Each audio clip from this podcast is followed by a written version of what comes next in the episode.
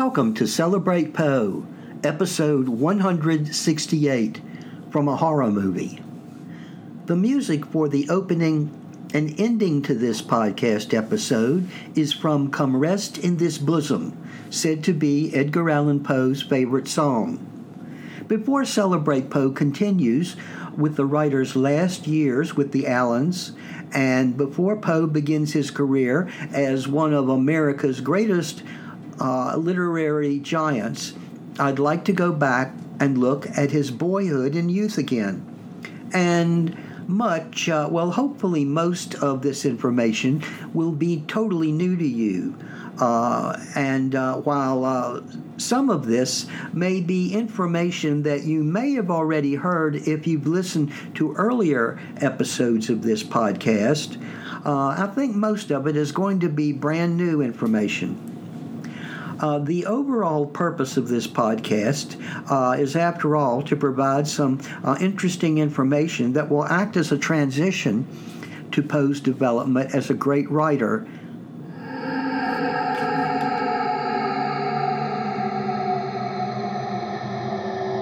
Well, if it isn't the ghost of Mr. Poe. Well, hello, Mr. Poe. Greetings, Mr. Bartley.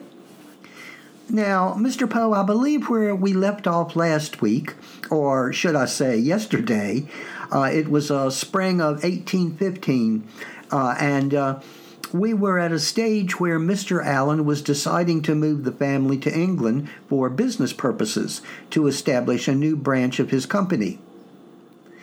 Uh, yes, Mr. Bartley, uh, there had been a significant slum in the fortunes in Richmond, and Mr. Allan felt the mercantile climate of London would be more favorable to his economic interests. It seems that Mr. Allan strongly felt that the mercantile climate of London would be more friendly. Yes, I cannot emphasize this enough. Mr. Allan may have also felt that it would be easier to renew trading relationships with the tobacco importers of London. Uh, yes, uh, it does appear, Mr. Poe, uh, that Mr. Allan was definitely a dedicated businessman. Yes, Mr. Bartley. So at the end of June, we set sail on the Lothair, that's spelled L O T H A I R, for Liverpool. Well, Mr. Poe, uh, how long did uh, that journey take? Well, Mr. Bartley, the, the journey across the Atlantic to Liverpool took approximately five weeks. Uh, the party consisted of John Allan, Frances Allan, Anne Moore Valentine, uh, myself, uh, yes, uh, and oh yes, uh, uh, this we also had a black slave known only, only as Thomas. Mr. Poe, who was this Anne Moore Valentine? Oh, Mr. Bartley, she was sister as well as close companion to Frances Allan. I assume then this was your first time on the ocean. Yes, Mr. Bartley, and, and John Allan reported that Ned, he often called me Ned, cared but little about it, poor fellow. And after we finished crossing the Atlantic, John Allan reported that I asked, Paul, say something for me. Say I was not afraid coming across the sea. Mr. Poe, this might suggest that you were trying to conceal your fears. Uh, Mr. Bartley, this is possible. Well, Mr. Poe, tell us about your first activities in London. Actually, Mr. Bartley, uh, we first docked in Liverpool on the 29th of July, and we did not travel directly to London at first. Initially, John Allan wanted to visit his relations in Scotland. There were sisters at Irvine and Kilmarnock and other relatives in Greenock, from where we then traveled on Scotland to, for two months. Uh, Mr. Poe, where did you spend most of your time in Scotland? Well, Mr. Bartley, that would have been in Edinburgh. Oh, yes, I, I, and I almost forgot about Glas- Glasgow, too. Then, at the beginning of October, the Allans took a carriage to London. Mr. Allan rented lodgings in Southampton Row, just south of Russell Square, where we all soon caught cold from the damp and heavy London air. But I imagine, Mr. Poe, you did enjoy the excitement of the big city. Uh, yes, Mr. Bartley. As a young boy, I was most curious to explore my neighborhood, which included fashionable Russell Square and Bloomsbury Square. The nearest green space, Queen's Square, lay opposite the Allan Flat, down Little Ormond Street on Southampton Row. You know, Mr. Poe, I'm somewhat familiar with that area. In fact, the site where London University was later built is just a few blocks from where you lived in London. London University just began offering an MA in podcasting, a first for England. But returning to my life in London, like almost any child in a new location, especially a child who was very curious about the world, I was most excited to see the sights of the neighborhood where we lived. The Allans lived in London, literally a few minutes by foot away from the British Museum. The museum, the British Museum, was founded in 1753 and by 1815 had an excellent collection of archaeological artifacts, including, including the Rosetta Stone. Uh, Mr. Poe, you must have been fascinated Ah, Mr. Bartley, the collection was most agreeable. At the British Museum, I formed an idea of the glory that was Greece by gazing on gods, goddesses, and such mythic forms, such as centaurs. And I was able to gauge the grandeur of Rome through heroic sculptures and busts. At the British Museum, I saw Egyptian treasures, including mummies and sarcophagi, and marveled at the immense bust of Ramesses II. The museum was free and open to the public three afternoons weekly and presented an irresistible attraction to me. Mr. Poe, I can imagine that you saw exhibits at the British Museum uh, that were to greatly influence your future writings. Ah, but, but returning to my structured academic studies. In April of 1816, I was enrolled at a boarding school in Sloane Street, superintended by two sisters known as Mrs. Dubourg. It is said that my progress in the school was such that I was enrolled for tuition in another school. Mr. Poe, what school was that?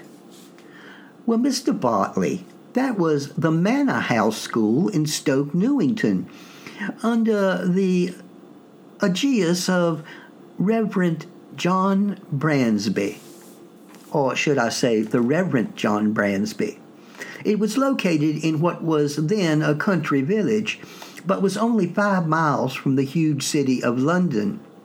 Stoke Newington had an ancient church and a number of fine old houses. In fact, Daniel Defoe had once lived in the same street as the school. Here I studied Latin and the traditional subjects, as well as some dancing lessons. Well, Mr. Poe, uh, do you have any idea what uh, this Reverend Bransby thought of you as a student? Oh, yes, Mr. Bartley. He later said that I was a quick and clever boy and would have been a very good boy uh, if uh, I had not been spoiled by my parents. But they spoilt me, according to Mr. Bransby, or Miss Reverend Bransby, Bransby, and allowed me an extravagant amount of pocket money, which enabled me to get into all manner of mischief. On another occasion, the Reverend Bransby described me as intelligent, wayward, and willful. Well, Mr. Poe, I, I get the impression uh, that the school left quite an impression on you. Oh, yes, Mr. Bartley. I, I named the rector of the school in my story, William Wilson, the Reverend John Bransby, and many say I fashioned his dialogue after the Reverend Bransby of my youth. Most people believe the story is set in a school similar to the one I attended in England, though some might say that the narrative is quite heightened. I, fashioned my description of the school in the story as a, a ponderous and roomy establishment with innumerable floors and chambers and no end to its windings. I, I was always acutely sensitive to buildings, and this quaint and Gothic structure gave me cause for what one might call imaginative contemplation. In William Wilson, I wrote about the dusky atmosphere of a musty looking village, words that could be used to describe a village like Stoke Newington. But, Mr. Poe, did you enjoy your time at Stoke Newington? Uh, no, Mr. Bartley, I have to say that for the most part, I, I cannot claim those years as, as, as a pleasant period. I was to tell a friend later that my school days in England had been sad, lonely, and unhappy. Mr. Poe, I'm, I'm very sorry. Well, Mr. Bartley, one might say that I was surrounded by sons of the gentry. I saw how prep schools prepared wealthy young British males for lives of privilege. John Allan may temporarily have had means to an extent, but nevertheless, I knew that I stood out as an American and basically the ward of a dry goods merchant. If I was not the poorest boy in the school, I may have been among the lowest in social standing. There was a, this. This was a culture preoccupied with rank and status. Oh, oh there, there was the market prosperity of 1818 that probably allowed John Allan to send me to Stoke Newington in the first place. But all this unfortunately ended when abruptly in 1819 the tobacco market collapsed. I- am certainly sorry, Mr. Poe. Mr. Bartley, I feel that my state of unhappiness was shared by Frances Allan on some level. She never really felt comfortable with life in London and, and occasionally suffered from a, a number of unspecified ailments in the five years of residence. John Allan would frequently write in his correspondence about Frances complaining as usual, and at a later date, complaining a good deal. Frances Allan went down to Cheltenham to sample the waters, but nothing could alleviate her distress. I, I, hate to sound repetitious, but, but I'm sorry for your circumstances. Ah, but Mr. Bartley, it gets even worse. You see, in 1819, a sudden collapse in the price of tobacco on the London market completely threatened John Allan's business and he was faced with the possibility of complete financial ruin. His debts grew larger and larger, and finally, John Allan decided to give up the mercantile life in order to become a farmer or planter. John Allan decided to leave England and to return with his family to his adopted country of the United States. So on the 16th of June in 1820, the family set sail from Liverpool on the Martha. We had crossed the seas with such high hopes, but now felt that returning to Virginia was our only choice. We docked in New York almost six weeks later and then took the steamboat to Richmond. Well, Mr. Poe, I'd like to conclude this episode with some remarks about a story that could have very well taken place at Stoke Newington. Uh, many scholars have said that, that uh, your descriptions of the boarding school in William Wilson closely resemble Stoke Newington. Now, William Wilson is the story of a narrator whose double haunts him from an early age. In the story, the narrator attends uh, an English boarding school and uh, becomes an excellent student, almost the best in his class. But there is one boy who appears to be better than him, and for some strange reason, he has the same name William Wilson. It seems that this second William Wilson is always undermining the narrator in front of his classmates. So you have this narrator thinking of the second William Wilson as a rival, while at the same time he's a little afraid of him. This becomes even stranger when he learns that they joined the school on the same day and even dress in similar clothes. Many of the students even believe that they are brothers. In other words, the two boys act and look like each other. At first, it is not really clear, and, and I think this is deliberate, about whether the other person is his doppel, doppelganger, his double, or if the other person is just a fantasy. In the story, uh, the narrator says this about his double, or uh, William Wilson, too. And would you read this section, Mr. Poe? You mean this paragraph here? Why, certainly. Wilson's rebellion was to me a source of the greatest embarrassment, the more so as, in spite of the bravado with which in public I made a point of treating him and his pretensions, I secretly felt that I feared him, and could not help thinking the equality which he maintained so easily with myself a proof of his true superiority, since not to be overcome cost me a perpetual struggle. Yet this superiority, even this equality, was in truth acknowledged by no one but myself. Our associates, by some unaccountable blindness, seemed not even to suspect it. But this first William Wilson uh, becomes more and more intimidated by the second William Wilson as the novel continues. Uh, and uh, the narrator tries to be the dominant one of the two. Or does he?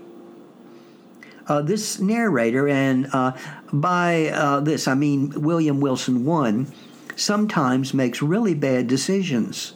Sometimes it seems the William Wilson II is able to possess another body, like a, a Spider Man symbiote who is able to meld his mind with a superpower. I, I tell you, in some respects, uh, Mr. Poe, you were definitely ahead of your time. But back to William Wilson. The confusing thing here is that the reader uh, can only really see through the narrator's eyes like the murderer in the Telltale Heart. He, well, could be a very, um, very well be an unreliable narrator. We don't really know to what extent.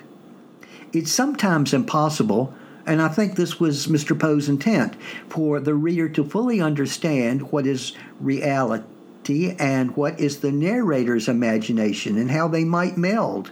Again, the Telltale Heart.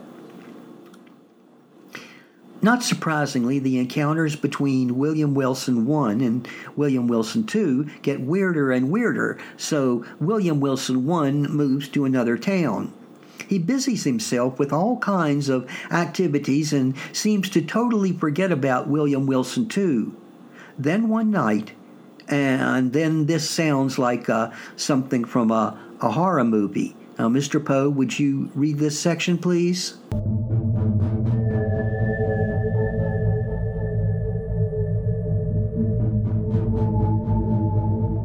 It was on a gloomy night of an early autumn, about the close of my fifth year at the school, and immediately after the altercation just mentioned, that finding everyone wrapped in sleep, I rose from bed and, lamp in hand, stole through a wilderness of narrow passages from my own bedroom to that of my rival.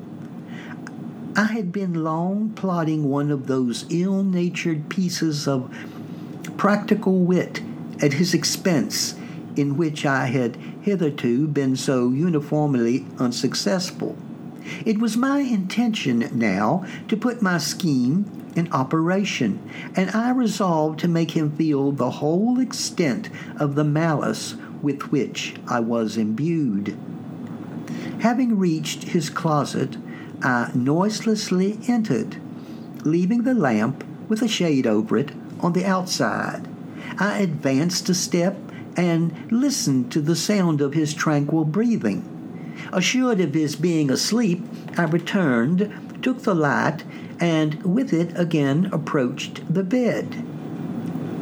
Close curtains were around it, which, in the pre- prosecution of my plan, I slowly and quietly withdrew when the bright rays fell vividly upon the sleeper and my eyes at the same moment upon his countenance.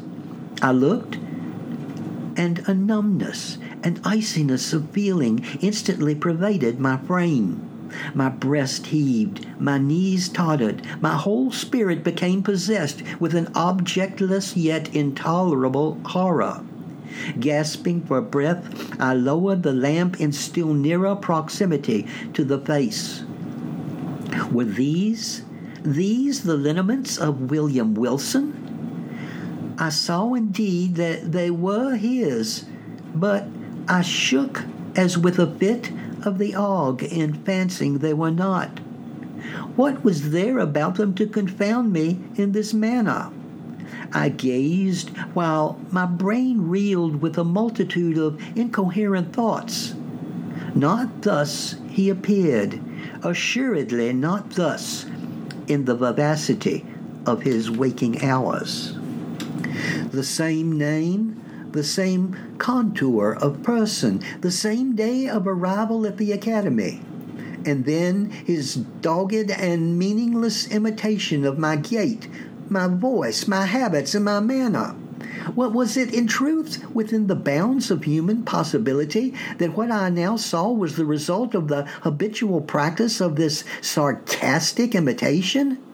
Awe stricken and with a creeping shudder, I extinguished the lamp, passed silently from the chamber, and left at once the halls of that old academy, never to enter them again.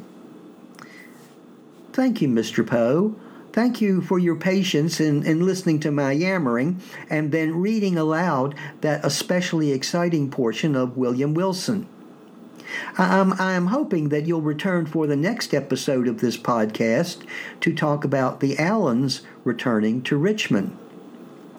Certainly, Mr. Bartley, but for now I must say farewell to you and the listeners of Celebrate Poe. Farewell. Goodbye, Mr. Poe.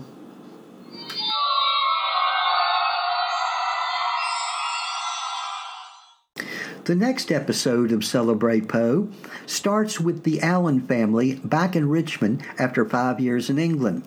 A period this podcast has talked about before, but this time with some new information that I think you'll really enjoy. Sources include Poe by Peter Ackroyd, Edgar Allan Poe, a critical biography by Arthur Hobson Quinn, The Poe Log, a documentary life of Edgar Allan Poe by Dwight R. Thomas and David K. Jackson, and William Wilson by Edgar Allan Poe from The Complete Works of Edgar Allan Poe. Why not visit my podcast website at celebratepoe.buzzsprout.com? Click on the episode you want to learn more about to see its show notes and a transcript and thank you for listening to Celebrate Poe.